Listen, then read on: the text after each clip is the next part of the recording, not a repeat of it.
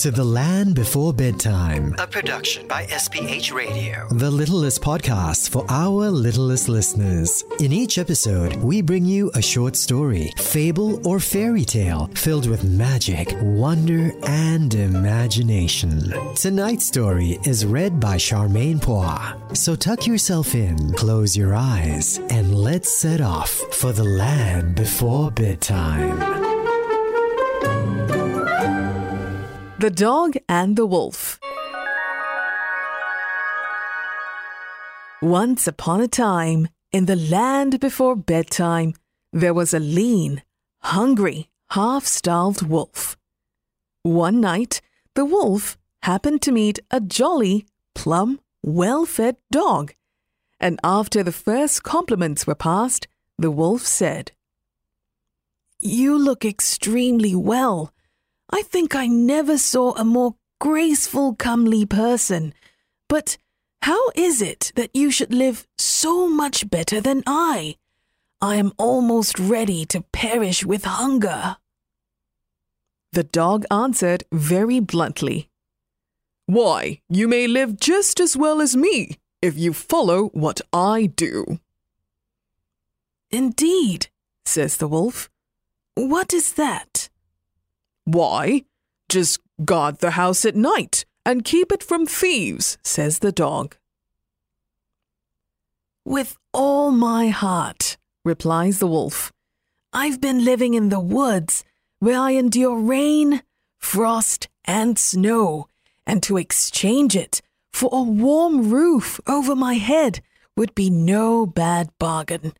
I will do as you say.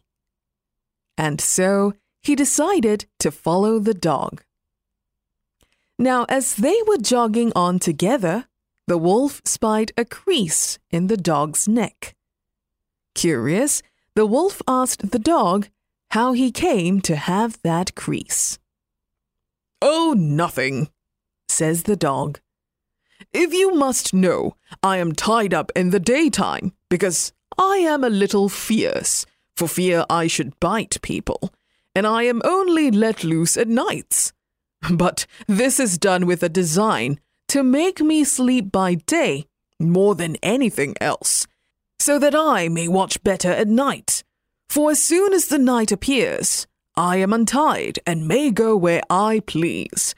Then my master brings me a plate of bones from the table with his own hands, and whatever scraps are left by any of the family members are mine to have, for I am a favorite with everybody. This is how we are to live. C- come along, what is the matter with you? Oh, no, replied the wolf. I beg your pardon. Keep your happiness all to yourself. I value my freedom, and I would not be a king upon the terms you mentioned. The end.